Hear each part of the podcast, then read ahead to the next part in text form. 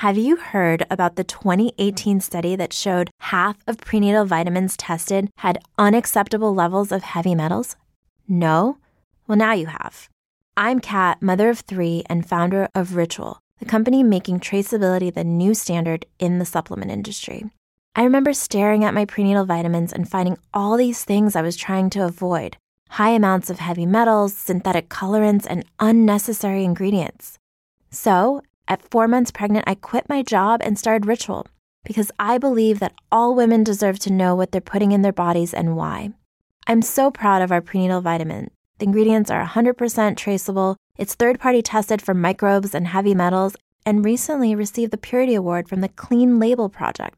You see, we trace like a mother because, let's be honest, no one cares quite like a mother. But don't just take my word for it. Trace for yourself with 25% off at ritual.com slash prenatal. And now, a presentation on the Mental Health News Radio Network. The Outer Limits of Inner Truth Radio Show. Ryan, that is a freaking awesome question. You are the power, and you do not need anybody's permission. He's the only guy that ever crawled out of a grave where people didn't go, oh, ah! Don't worry, don't be afraid, ever, because this is just a ride. You're, you're a great interviewer. You're one of the best. If this is the best God can do, I am not impressed.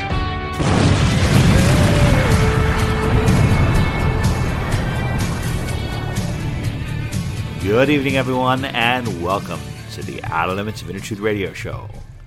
OuterLimitsRadio.com. I'm your host, Ryan, and I hope you are doing unbelievable. We are going to learn tonight about Project Stargate and how it was being utilized to remote view certain locations in certain places in space. Let us begin tonight's show. Welcoming to the program is Dale E. Graff. He is a physicist and former director of Project Stargate, the government program that investigated remote viewing phenomena. He's appeared on every single major news outlet you can imagine he talks about some incredible things. And I'll tell you what, I'm so thankful he, he's appearing on a program. You can learn more about Dale by going to his website at daleegraff.com. Mr. Graff, welcome to the program.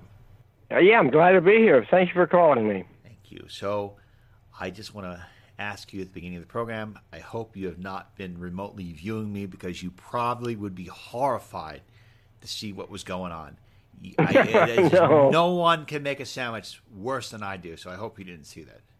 No, yeah, well, if your if your office looks like my study, we're on equal ground. Excellent. pile after pile. so, for those who are not aware, can you please tell our audience what Project Stargate was and if it's still existing? Yes, uh, Project Stargate actually is a is a name that was coined toward the end of the, the program or the project, but it has a long beginning uh, with various bits and pieces. It started back in 1972 73 when some physicists were um, investigating the topic of psi, PSI, which is a scientific term for paranormal phenomenon. And they had people come into the laboratory that could describe distant scenes uh, without any knowledge or, or clues to what they might be. So the term remote viewing was coined around that time, simply to point out that some people can sit down, relax, envision a distant scene, and sketch it accurately. Uh, sometimes it's something that's seen, sometimes it's something that's sort of sensed or felt. So that's kind of how, how it began. It's, it's sort of a, a, variation of intuition, only a, a little more specific. Uh, it then evolved into finding more people doing research that uh, attempted to define how the, the phenomena worked, and also uh, what can we do with it? To what extent can you actually use this? Um, of course, it's well known over the centuries that, that people that have these abilities can do, can do different things. You know, diagnose diagnose illnesses, find people, that kind of thing. So ultimately, the program evolved from the research side which was uh, performed on, on the West Coast in at the Menlo Park, California, with uh, Hal Puthoff and Russ Targ, and involved uh, later, within say uh, eight or nine years of that, where the government people and I, I was in the government, by the way, all all that time. Actually, uh, rec- located people and uh, had them had them trained to do uh, the phenomena, to do to do the uh, the ability that we call remote viewing, and of course it was for finding not just people, but but airplanes and, and uh, trying to describe scenes in the Soviet Union. So it became an intelligence tool, and it continued on then for another 10, 15 almost 19 years before it was closed down in 1995. I think was the uh, the, the formal closure. And now whether it exists today or not, this is well, almost 20 years now.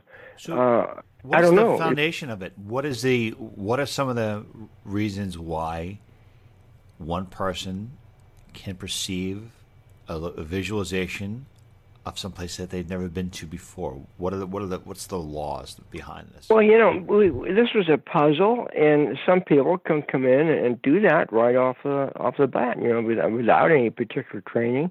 And we found over over the years that uh, even people that didn't have any inkling that they could do this, uh, given the motivation and, and given the right kind of atmosphere, you don't want to be in a place that's super critical because that's like in any learning game or even say in sports, uh, you can not perform your optimum if, if there's a hostile crowd around.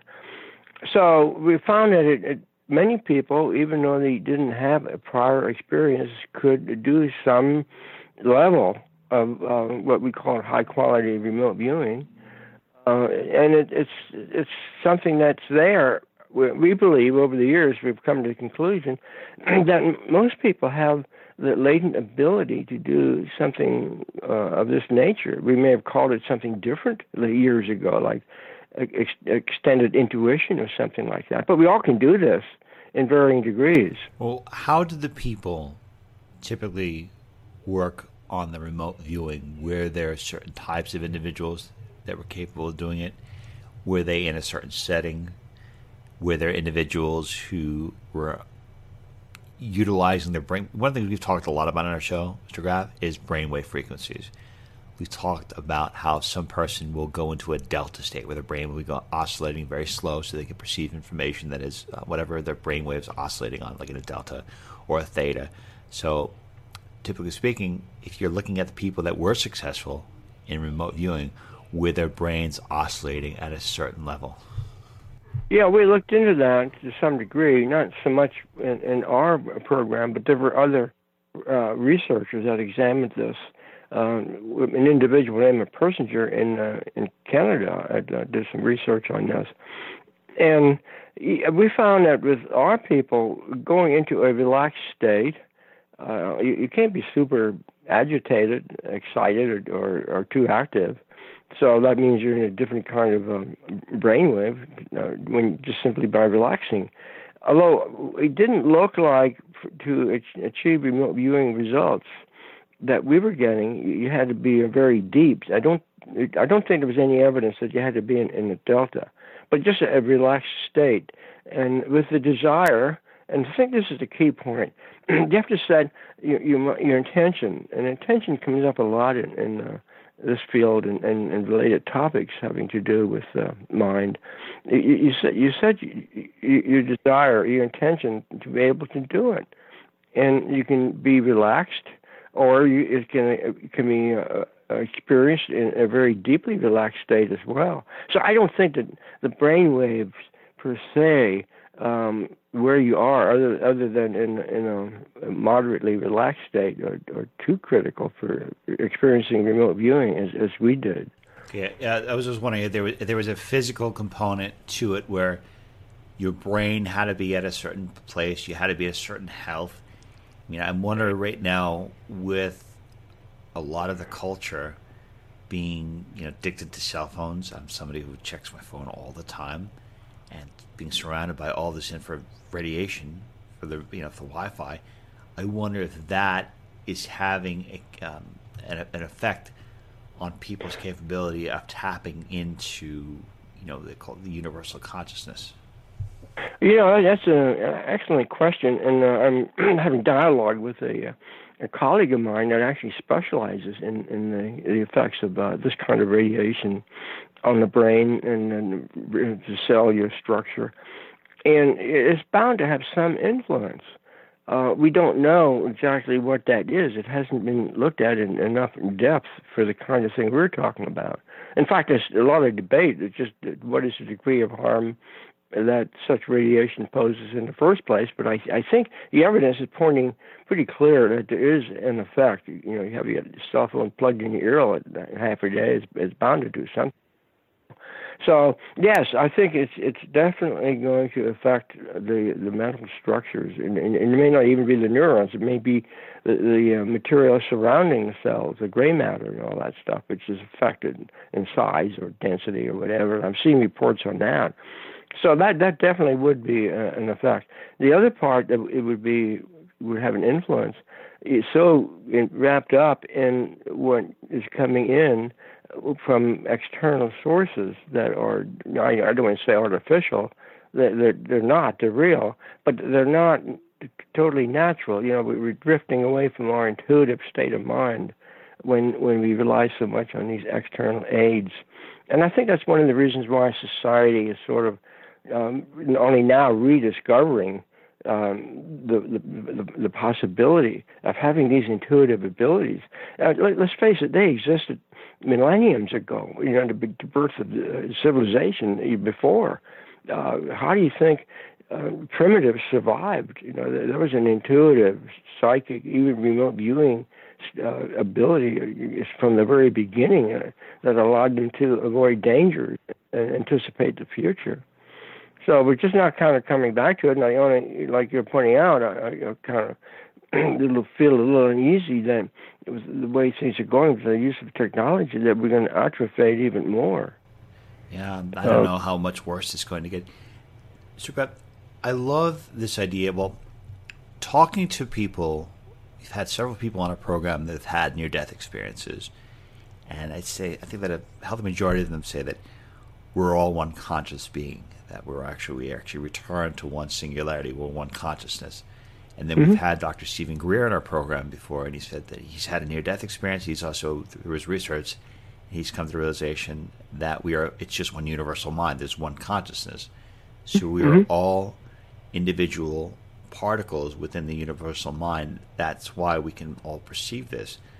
Yeah. Based on the scientific research that you've done, is there evidence that supports this idea? And if so, what would some of that evidence be? I think that um, not only from the research point, but from the experiential point, people that that actually uh, experience or train or become proficient in remote viewing somehow will come to uh, grasp the concept. They accept the possibility that we there has to be some kind of connectivity uh, to a greater mind. Because where is this information? It just resides somewhere in, in a, a greater mind. a remote viewer, for example, will be tapping into a tiny piece of it when he's doing a project, for example. But, but after after you work in the field for a long time, even a short time, we begin to accept that this is a mystery. Uh, it seems mysterious, yet it's, it's, it's natural. So we, we, tend to gravitate to the idea of connectivity or, or entanglement. I think is the, one of the scientific terms used. And uh, I think the the more that people study this and research it and, and demonstrate over and over and over, then the the ability is, is natural and it varies in varying degrees. Uh, there has to be a connection to something that unifies, that connects all minds. So it's you may, maybe can't prove it scientifically, but it's sort of an inferred uh, result. You know, it's wonder why people can do it. And when you have these people that have been doing the remote viewing, I wonder if you've ever seen a different type of when I say different type of perception, where have you gotten any evidence that the things that these people are perceiving through um, remote viewing are of a different consciousness, which means that you know one person we have ten, five people perceive something within the physical universe, and then maybe you have some people that perceive things that are well beyond the physical universe. and maybe that gives you an indication that there are multiple beings that they're a part of. Like we just talked about this idea, or addressed the idea that maybe we're all part of one universal mind. But is there Yeah. anything out there that would kind of lead you to believe or infer that we are actually particles within a universal mind, and within the universal mind, that is a universal mind within like infinite number of other universal minds? Yeah, it makes sense. Um, you know, again, you had mentioned the near-death experiences that people have had that, that have uh, accounts that sort of suggest that, uh, and even even deep meditators sometimes experience things. Or in the dream state, for example, which is an area that I've been exploring more Oh, intensely. we definitely in- want to go into that. Yes, it's incredible. Yeah. Your article, by the way, Dale DaleEgraff.com. Great articles on dreams and their psychic nature. Yeah. So and uh, so, so it, the in in the dream state, which is definitely a highly relaxed, highly relaxed. You're sleeping, so you, you can eliminate the um, the logical interference that sometimes occurs in a conscious state when you're doing remote viewing or any other type of psi work. We sometimes have our thinking getting gets in the way of of the of the process and the phenomenon. And one of the one of the uh, ground rules of of uh, training remote viewing is uh, set aside your logical mind. You know, shift it, have have it do something else while you're uh, op- opening or awaiting the um, the impressions. So, um, so there's a little bit of work that you have to do to to shift this attention around to distract your conscious mind so that the uh, the impressions can come through and you can perceive them or sketch them. Um, but in the dream state, that's already taken care of because you're asleep. So, and your conscious mind, most of the time, really is is not a player. There are exceptions, and that's when you get into lucid dreaming. That's another issue. so, in in the dream state, you really are getting closer to what I think is the basic perceptional reality. Uh, of course, a lot of it is memory and what's in your already stored somewhere in your in your brain mind. Um, the, the problem with brain mind works is we- we're not sure exactly uh, where all memory is or, or where the mind really is. And, and there's some thoughts now that uh, the mind is not all in the brain, and the brain is just simply the physical receptor for what we need to to get by day to day with. So, um, in the in the dream state, you can get into these perceptions of other kinds of, of realities, uh, particularly in lucid dreaming or or some of the some of the more intense states that that come out of that. Uh, there's definitely something there that's not of this this reality. You know, whether you want to call it a al- alternative reality or a multidimensional space. I'm not sure what what language would be good. What is that. read this really interesting quote. You said our subconscious mind is open creating is open to creating meaning out of chaos, and dreams can give us a lot of good meaning. And dreams can be the source of new ideas. So when we're dreaming, I wonder what exactly are we experiencing? Are we experiencing uh, a, a connectivity with the source, uh, which is known as a, like uh, people call it God? Are we experiencing a different dimension? I mean, I wonder if because reality seems very real to most people in the physical body, they say, okay, well, this is reality, you know, because I'm in the physical body. But uh, maybe is this a dream? Is this the dream? And our other states, when we think we're dreaming, I wonder if that's reality. Yeah, yes, I know philosophers have wrestled with that one too. You know, and so, so I, and everybody else that's um, been uh, seriously studying and experiencing dreams. So there, there are dreams that are, are really quite uh, common and fairly easy to trace, and um, even so- some of the, the uh, early writings on the topic in the in Homer's Iliad, you know, the, the Greek classic, it talks about the the, the um, dreams that come through the gates of Horn and the ones that come through the gates of Ivory. Ivory, and um, one of them is is truthful. Uh, the other one is is routine thinking kinds of stuff. And in the yoga tradition, in the dream yoga tradition, you have the the, the ordinary dreams and the, the dreams of light. So the, there are two general categories that, that have been acknowledged for, for millennium. Um, a lot of people, when they first begin to record and remember dreams, will remember the more general. It's almost like daydreaming material. It's right out of the day residue. Uh, we, we call it for those of us that work in the in, in a dream study arenas. So once you get past the material that's already bubbling up there, the, the routine stuff, the, the concerns you had for the day or, or indigestion maybe cause something. Uh, when, once once you acknowledge that yeah that's part of us, it's there, and then then you go deeper and say, well, what else is in the in the dreaming uh, arena or the sphere that, that, that I might experience, and that's when that's when you start running into the precognitive dreams. And yeah, you about, talked about people who've had psychic dreams. I think it was Dr. Louisa Rhine. She said she evaluated what ten thousand cases of spontaneous parapsychological yeah.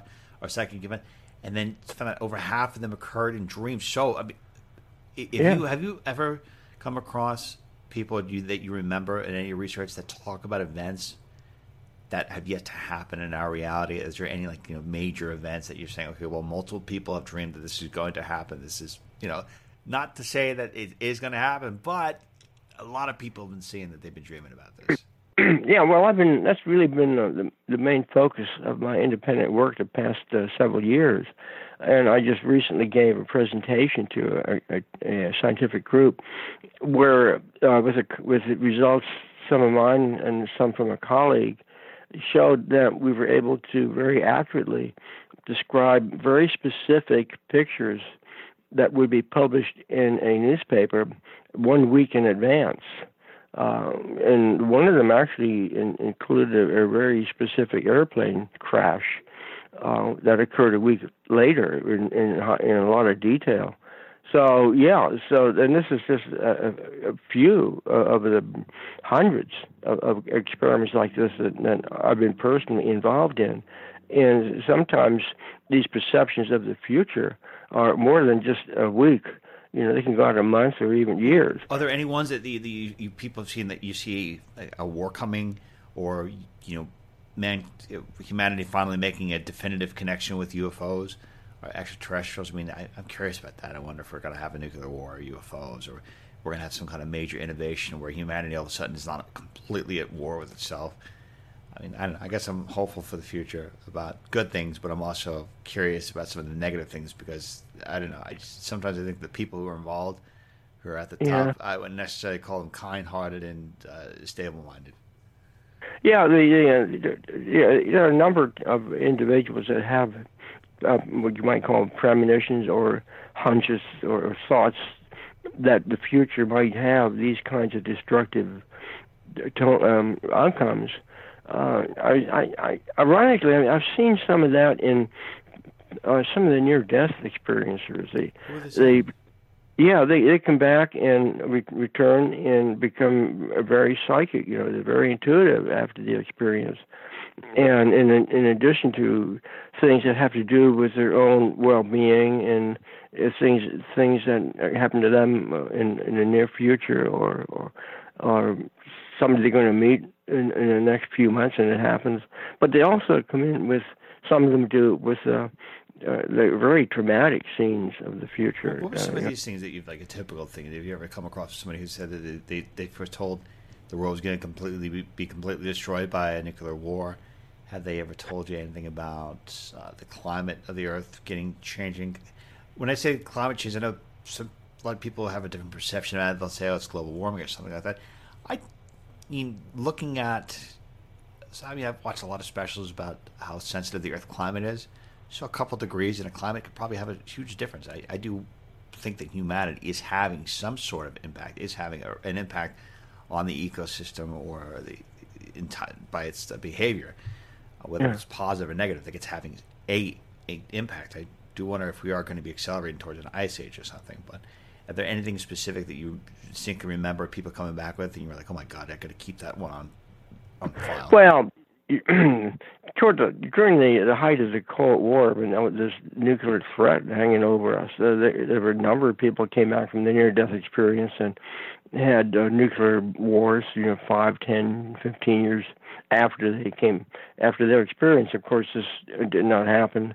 Uh, now, again, the, the problem, just like I don't, you probably have studied uh, the writings of Edgar Cayce. Yes over the years. And you know, he had I think he had uh, similar things happen. He have these catastrophic situations like earthquakes on the west coast, and yeah, well, maybe the, the whole, half the state would slide off in the ocean, but you know, maybe in geological time, a hundred thousand years from now, given the given what we know about the tectonic plates and all that, something along that line would might occur. Maybe not catastrophically, but but gradually. So for long term um, prognosis or, or try and look into the future, it gets it gets very nebulous. Are, are you perceiving a sudden event? Uh, or perceiving an event that might occur gradually over time. So, and it's not as dramatic or as serious as, as we might think. It's bad, but not not catastrophic.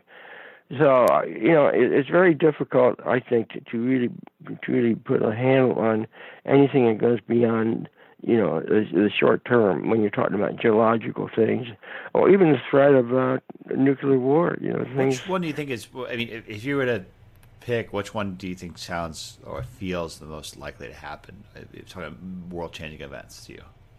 I think more likely, from from what I've seen. I mean, I'm not talking about anything of a personal thing because I haven't really really focused on anything beyond a few months. Uh, but but I, I know people that have, and uh, you know, I just put put everything sort of on hold because I I always like to know what what the person's uh, the physical situation is at the time of the experience. Because sometimes uh, individuals recovering from an injury um, would would certainly have dreams, for example, that would be catastrophic, but they're more symbolic of the, the trauma that they just went through. So you have you have to take those things into account. But I I don't see anything of a you know significantly hor- horrific uh, war or anything like that. Um, my the concerns that I would have, with some hints of my own, but also looking at colleagues and what I'm, and people I know who have good track records, I, I would I would tend to think more in terms of the the climate. I think there's going to be some really serious things here. Um, but whether it's all related to the, the carbon dioxide issue or, or something else, um, that's that I, I see in the next 20, 30 years or, or so as being really, really a, a key issue. Um, something's something's dramatic coming our way, you know, yeah. in terms of climate shifts. So well, it's, there's I, we've had some people on a program, scientists and as well as people who are uh, intuitive, and it's kind of strange that they're all hinting or saying that there's going to be a second. Uh, we're going to have another ice age. It's going to come. We're going to go through another mini ice age, and yeah, yeah, I think so. Something like that. There's also also theories, and maybe more than theories. I, I've seen some technical data that would tend to support this concept of a pole shift. You know, the, the magnetic the, from the, the magnetic fields shifting around, uh, which not a physical shift, but but enough put enough uh, stress in, into the system, I would think, that in, into the Earth system, the Earth ecosystem, that there, w- there would be definitely uh, be, be difficult times that would result from that. You know, maybe a lot more earthquakes, for example. Now we have a lot now every year. You know, yeah. Oh, yeah. yeah every every time every time I trip and fall, there's an earthquake. Yeah, yeah, yeah. You make a prediction. There's going to be an earthquake tomorrow. Yeah, you're right. It's somewhere. yeah, there might be minor minor trembles you know, even even where I live is a relatively stable part of the East Coast, uh, not not too far away. Just last week, there was a, just a really minor um, a trembling thing you know, in, in one of the uh, suburbs, but you know, it's, it's not not huge, but just a little bit over time, and then you know they may build up to something really huge. And I would think the, that I think it's called the Madrid line, the one that runs along the Mississippi River Valley. Um, I don't know why it was called Madrid, uh, but anyway, it's that is a potential a difficult area from from a, a, a earthquake potential point of view. We don't often hear about people talking about that one. So I, I think these these issues will continue, uh, whether they're the major ones. But I'm I, I still think I think the climate effects and it will, will be a, really a, a, big one. And I don't think that's any way to to dodge that. in right, terms of wars, yeah, we're on, that, yeah. on one planet. I figure that it'd be it'd be yeah. all it'd be every human's best interest on the planet to make the planet as good as possible. Yeah, That's and you know, that's the point. if we have this this mind consciousness connection with this uh, one universal idea, uh, which I really subscribe to from from my work and uh, what I've studied and seen with others, maybe um, there's there's a way to um, to work that angle, you know, through consciousness, through focusing, through um, large groups of people uh, focused on uh, a, uh, an improved outcome, for example, of, of, of some difficulty that might be coming our way. Well, Um, I want to take it to, a hypothetical situation because if we talk about this idea of a universal mind and we explore this hypothetical case, so it's one mind, and then we look at a person there, some people say, well, okay, well, I'm left minded, and I'm right minded. Left brain associated with the logical, right brain associated with intuitive. Some people kind of veer either way. Some people have a healthy balance. If you were to say that the control or fascist uh, dictators that are going on, well, sorry, the the the, um, the control people, people are trying to control everything in our world, are on one side of the brain, and they're dominating, and they're trying to control the entire brain itself, which would be collective humanity. What would it take in order for that to shift? If we were if we're talking about that in terms of a universal mind, what would need to occur in order for the uh, universal mind or the um, collective humanity to regain the balance where you have the the controllers, the fascists, maybe even marginalized. What would it take to shift everything? And can can people do activities that will allow them to have greater access to the universal mind, have greater access to the wisdom, and being uh, one with all things, in order to strengthen others, in order to marginalize those that wish to control and dominate the rest of us. Yeah, I think I think um, as more more people realize the the benefits of some of the um, meditation uh, concepts, uh, procedures, and study yoga. Um, some of the yoga techniques uh, re- really um, bring one into a uh, a mind type of connection with universal mind, even though the terms might be different. Um, and with the idea that it's not just for an, me, an individual, but what what I'm trying to achieve in this connectivity is um, some good, some benefit for the uh, for all of us. You know, for the uh, survivability of of um, the planet, not not just the uh, me or a local group. If we if people can more people can move into that frame of of um, thinking or belief and, and focus, then I think there'll be a, a, a more of an alignment with the idea of a universal mind that that could uh, then affect, uh, or like you said, um, dampen out some of the negative. Yeah. So so Yeah. if people say, okay, well, look, Dale, we want to we want to do this. Please teach us the way. Teach us the way of, you know, accessing the universal mind, becoming stronger. What do you recommend people do? Do they recommend they relax? Do they shut their minds off? Do they just uh, become nothing and meditate? What are some of the best ways for a person to strengthen their connection with the universal mind to accelerate that download of information and the connection to Um, the universal mind? Yeah, I, I, of course I don't know for sure, but I, I just think relaxing, well, going into some meditative or relaxed state, and just intending to to feel this connection, to to to be connected to something greater than yourself, uh, will you know be a, a stepping stone in that direction. Will be a, a, a way to to enter in into this this flow Um, and I, think you don't you don't need to have a near death experience to to have that.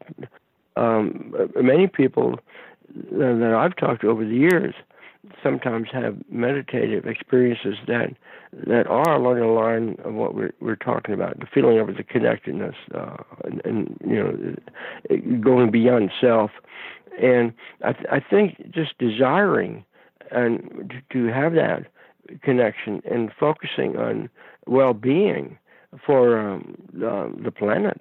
I, I think we're at, at, a stage where we have to think really globally, the, the planet, not just a, so, a group. Yeah. Sure. So that, yeah, so that's, that's the way I would approach it. You know, envision the Earth as as a living organism, and I, I think there are some concepts along that line anyway. That Gaia hypothesis years ago. So connecting with, with that idea uh, uh, and improving whatever the uh, uh conditions would be um, from the from the Earth Earth interaction point of view. You know, there, and of course, people are in it, so you you just can't can't say it's only the Earth. It's it's the entire structure of the Earth and what and its inhabitants.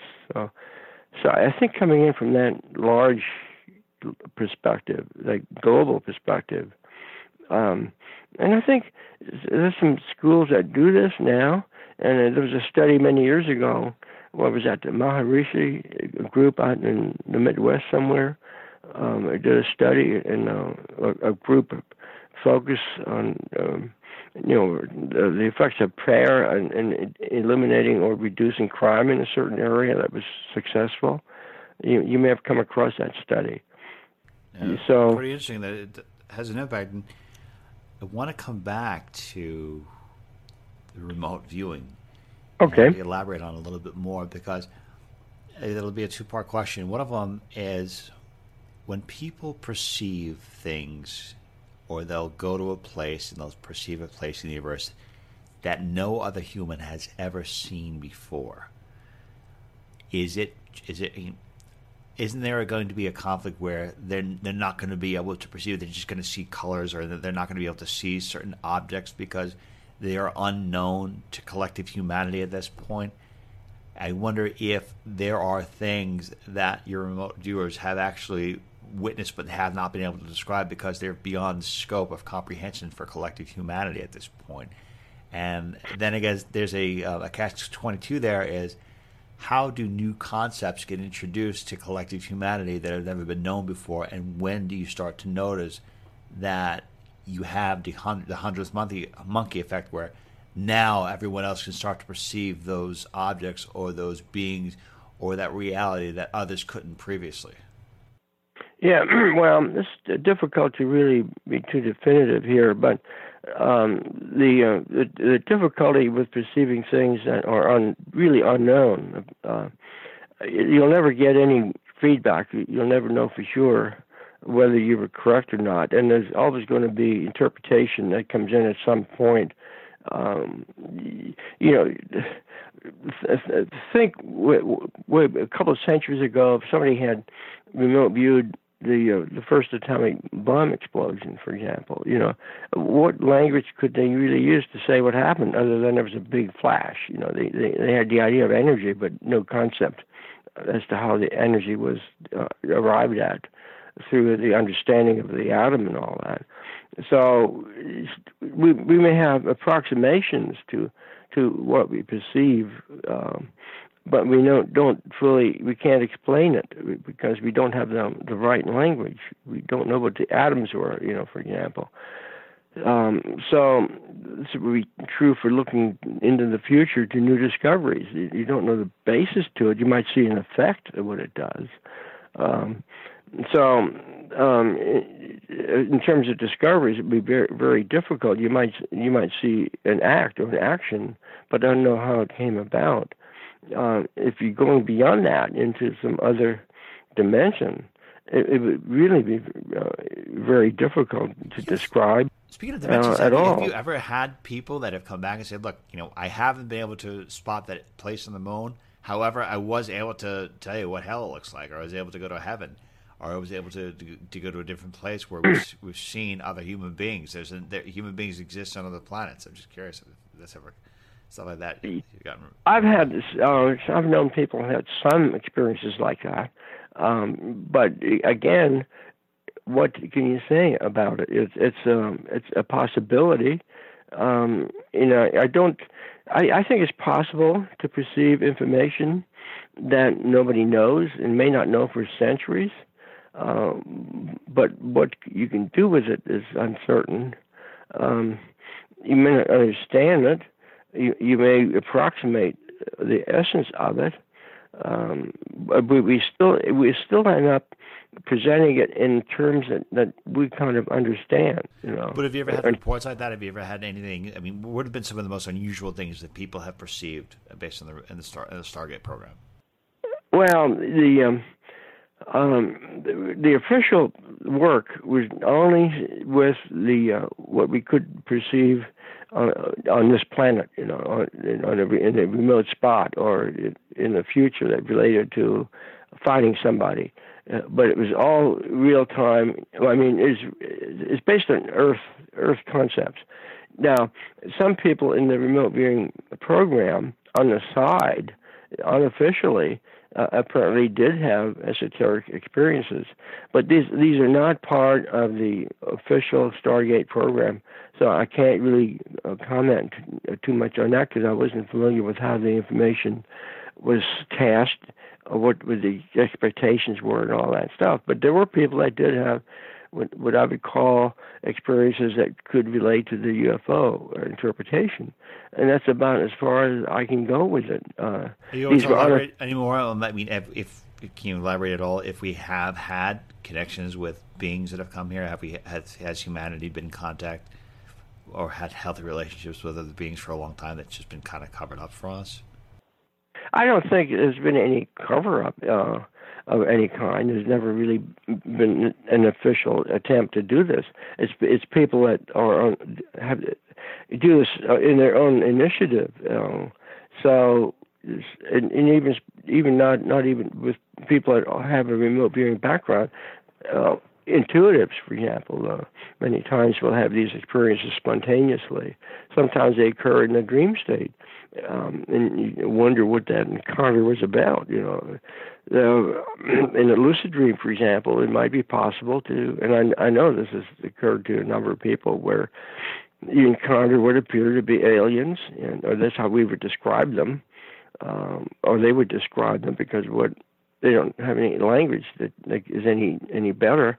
Um, so they, there are those experiences that happen in in the lucid dreams uh, whether they are sought, somebody wants to have the experience, or whether they're spontaneous.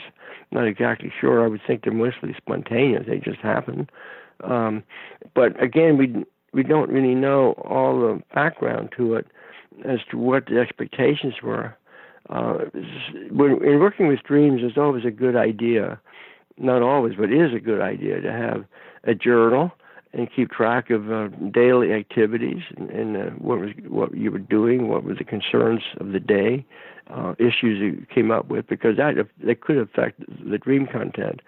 So if you had, for example, if you had just got through reading a book on some kind of a, oh, I saw the movie E.T. for example, the one of the early ones that came out, and then that night you had a lucid dream about encountering an ET like figure, maybe not exactly, I would say that I was predicated mainly on on your memory of, of the movie you just saw. It was not not a real data point for uh, saying, "Hey, I just just um, was visited by an ET."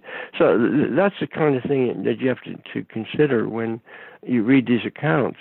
Um, but even even if if you say that yes, there are those that can be traced back to something that was thought of or intended the, the night before or the day before, there are still experiences left over that, that I think are spontaneous, that, that are suggestive that perhaps um, other intelligence from other dimensions or planets are in fact uh, trying uh, to to get messages through and contact us.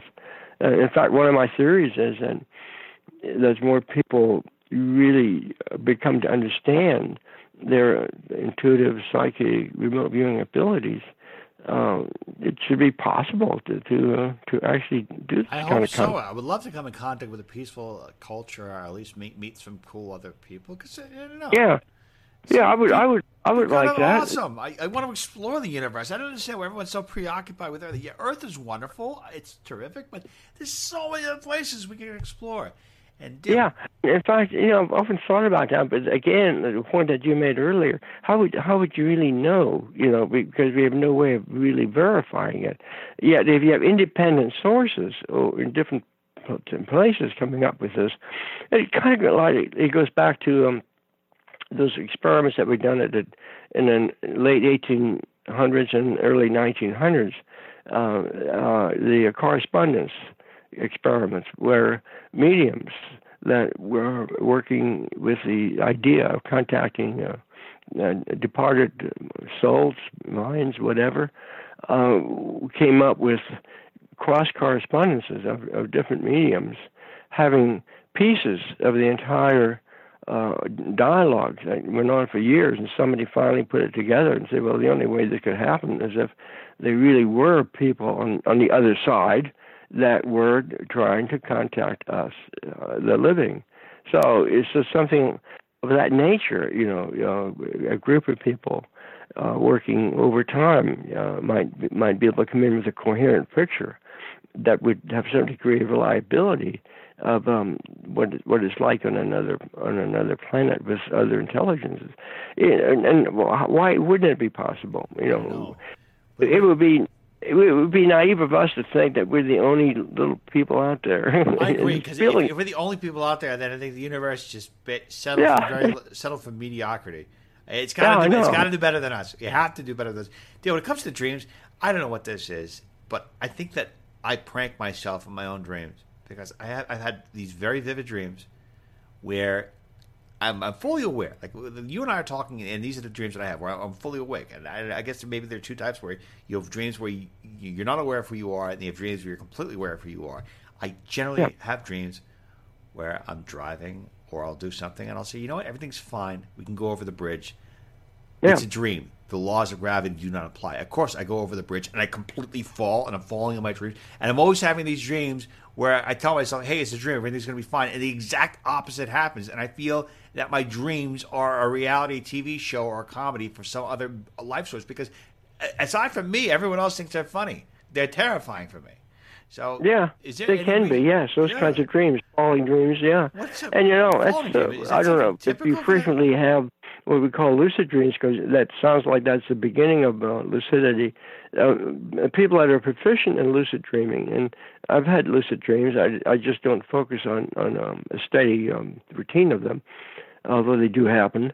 But I have colleagues that are uh, where you might go and specialize in them, and um, you know they have stories like that where initially you know you're falling and you think you're going to crash, but you just have to say, well, I'm I'm going to see where I'm going. You know, and then you overcome the fear, uh, and then you end up with a controlled lucidity stage, and and then you can explore and go here and there, you know, and and see what's see what uh, you can discover in in this new degrees of freedom world that you're in.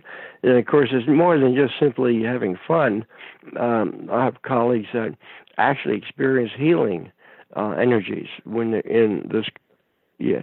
So you know, one colleague had a serious injury um, in in or situation in uh, by entering a lucid dream and then just physically you know, imagining healing. You know, whatever method worked for him. It may not work for everybody, but he just envisioned balls of light uh, surrounding the, the wounded or uh, cancerous area, and uh, yeah, the next couple of days, I went to the doctor, and there was no can- cancer there. So started uh, having dreams about. You know, that'd be awesome. You, you has his intentions for your dreams. Yeah. So you know, I, I do work with lucid dreams, and I feel like this is one of the strongest applications that everybody can benefit. Uh, it's a self healing kind of thing, and also for others. So you could become a uh, remote diagnostics person. So uh, cool. Remote healer, and there are people that that uh, have been demonstrated to have that that uh, ability to heal or to have. When I say heal, I mean the illness or the situation uh, suddenly reverses course and and um, and disappears, or the person heals faster than normal. You know, I'm not talking about a totally spontaneous situation like you might find uh, in some of the religious literature, but more of a steady state, more than you would expect gain in in the in the body function that led to a accelerated healing. So I, I've seen that that can that happen with people that that are experienced healers as well as those that, that can achieve a lucid dream state and accomplish something very similar for themselves or others. So, I mean, in, in my own case, uh, I've actually um, entered lucid dreams and uh, described distant scenes or just hidden pictures. So it's a different way of doing remote viewing, you might say.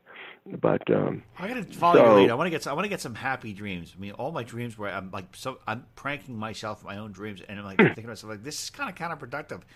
There's Yeah. an article. If you read one article on Dale's site again, DaleEgraff.com, please read "Future Time: A Stretching Point." Dale, this was a mind trip when you're talking Oh. about uh, the brink of the future and the past.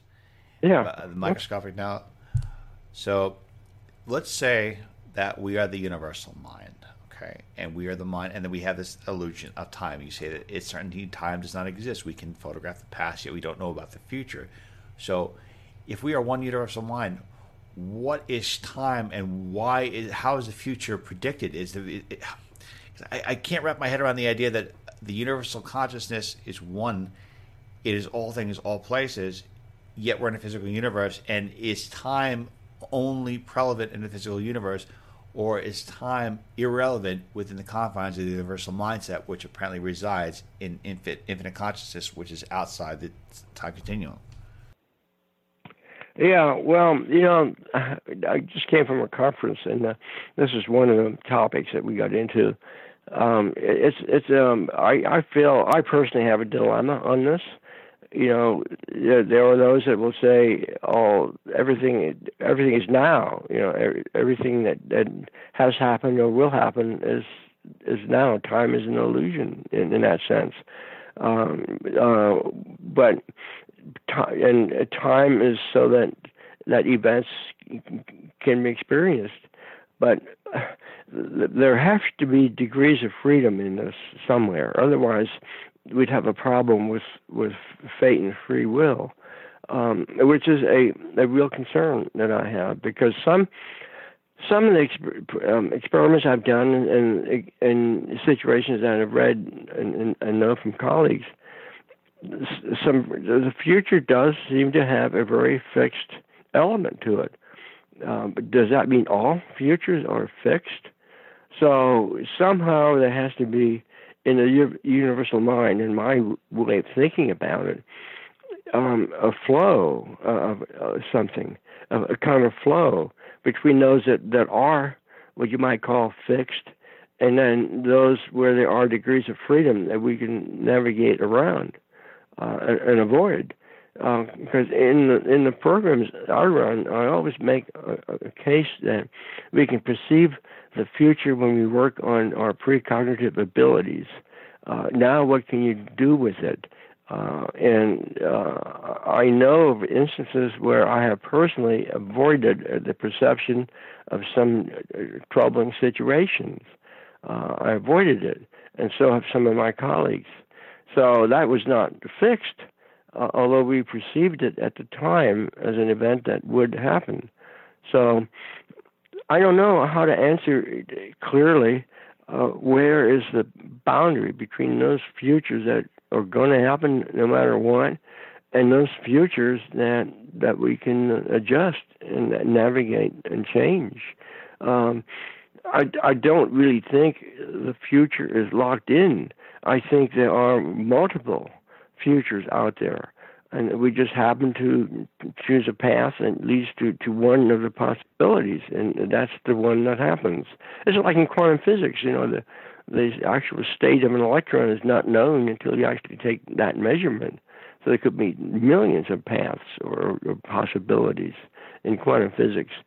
So if quantum physics concepts have any relation, any relevance to the nature of time, um, which they might, they might not, but they might, then there are paths that are equally likely or like are as real as the one we're in now. Uh, and this is the one that, that we are observing, and this is the one that's happening. But tomorrow there are other paths, uh, you know, which is the one that is going to happen for sure, and which are the probable ones. You know, I, I wrestle with this. I don't know how to answer it right now, but you see my point. It's it's I see it sort of as a state of chaos, a state of flux uh, in the future. Uh, but some will happen, and and others will not. And I don't know what governs the ones that will absolutely happen. Hopefully, something good will happen. Mr. Dale E. Graff, I want to thank you so much for sharing your time, your wisdom, your insight with us. Dale, again, is like a physicist, former director of Project Stargate, program that investigated remote viewing phenomena. He is also the author of several books. You can learn more about him by going to his website at dalegraff.com. Dale, thank you so much. Okay, well, I enjoyed it. You got me to thinking again. I haven't thought about some of these things for a few days. Oh, awesome. Thank you so much. It was a lot of fun.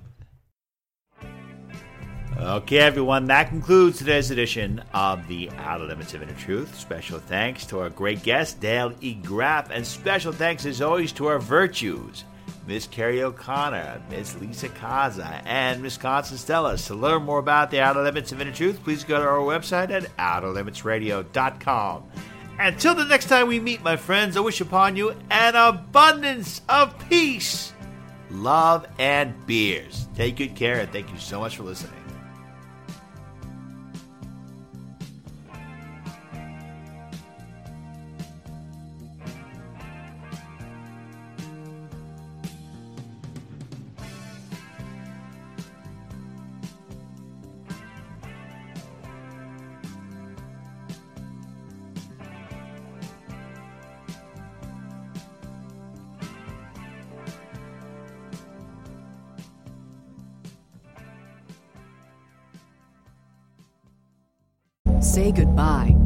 Credit card rewards. Greedy corporate mega stores, led by Walmart and Target, are pushing for a law in Congress to take away your hard earned cash back and travel points to line their pockets. The Durbin Marshall credit card bill would enact harmful credit card routing mandates that would end credit card rewards as we know it. If you love your credit card rewards, tell your lawmakers hands off my rewards. Tell them to oppose the Durbin Marshall credit card bill. America. We are endowed by our Creator with certain unalienable rights life, liberty, and the pursuit of happiness. At Grand Canyon University, we believe in equal opportunity, and the American dream starts with purpose. By honoring your career calling, you impact your family, your friends, and your community. The pursuit to serve others is yours. Find your purpose at Grand Canyon University. Private, Christian, affordable. Visit gcu.edu.